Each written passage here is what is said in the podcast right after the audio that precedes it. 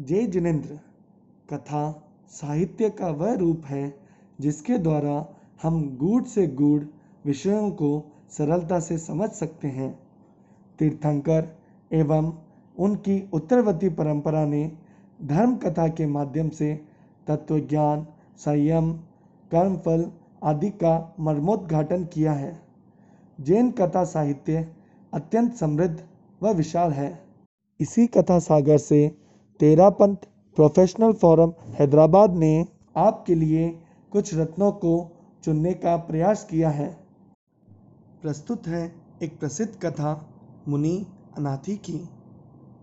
बात उस समय की है, जब भगवान महावीर इस धरा पर विचरण करते थे। कौशंबी नगरी में धन संचय नामक एक सेठ रहते थे। उनके घर में धन के अंबार थे। पुत्र का नाम गुणसुंदर था। कुमार का युवावस्था में अनेक सुंदर युवतियों के साथ विवाह किया गया। सभी प्रकार का सुख संचार था। फिर भी पूर्व जन्मों के दुष्कर्मों के कारण कुमार की आँखों में वेदना शुरू हो गई। वेदना इतनी भयंकर थी कि उसने सारे शरीर पर अपना अधिकार जमा लिया। क्षण भर का चैन भी कुमार को नहीं मिलता था। अभिभावकों ने पैसे को पानी की तरह बहाया। वैद्यों से चिकित्सा करवाई, परंतु जो जो दवा की मर्ज बढ़ता ही गया, सारे उपचार बेकार सिद्ध हुए। कुमार अपने आप को अनाथ असह्य मानने लगे। उसी मर्मांतक वेदना में चिंतन करते करते कुमार ने संकल्प किया, यदि मेरी वेदना मिट जाए तो मैं प्रातःकाल साधु बन जाऊँगा। संकल्प में शक्ति होती है। उसी बल पर वेदना राति को ही शांत हो गई। कुमार को रोग मुक्त देखकर सभी पुलकित हो उठे। माता, पिता, पत्नी आदि को सारा वृत्तांत बताकर और उनकी आज्ञा लेकर उन्होंने मुनिव्रत स्वीकार किया।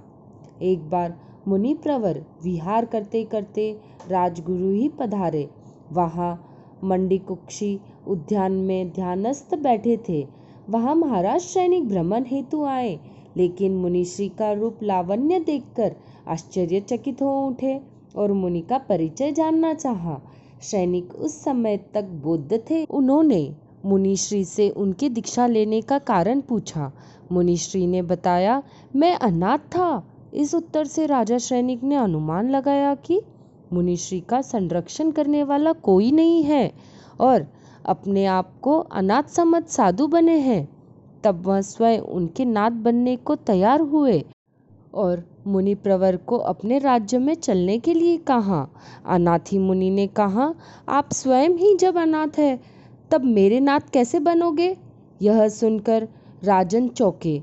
मुनिश्री ने आगे कहा, धन संपत्ति के बल पर आप यदि नाथ बनना चाहते हैं तो वैभव की कमी तो मेरे घर में भी नहीं थी।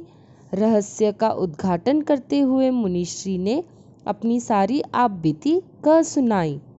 मुनि प्रवर के उद्बोधन से सैनिक प्रबुद्ध हुए और जैन धर्म को स्वीकार कर अपने महल को लौट आए। आगे चलकर अनाथी मान ग्रंथ कर्मशय कर मोक्ष पधारे।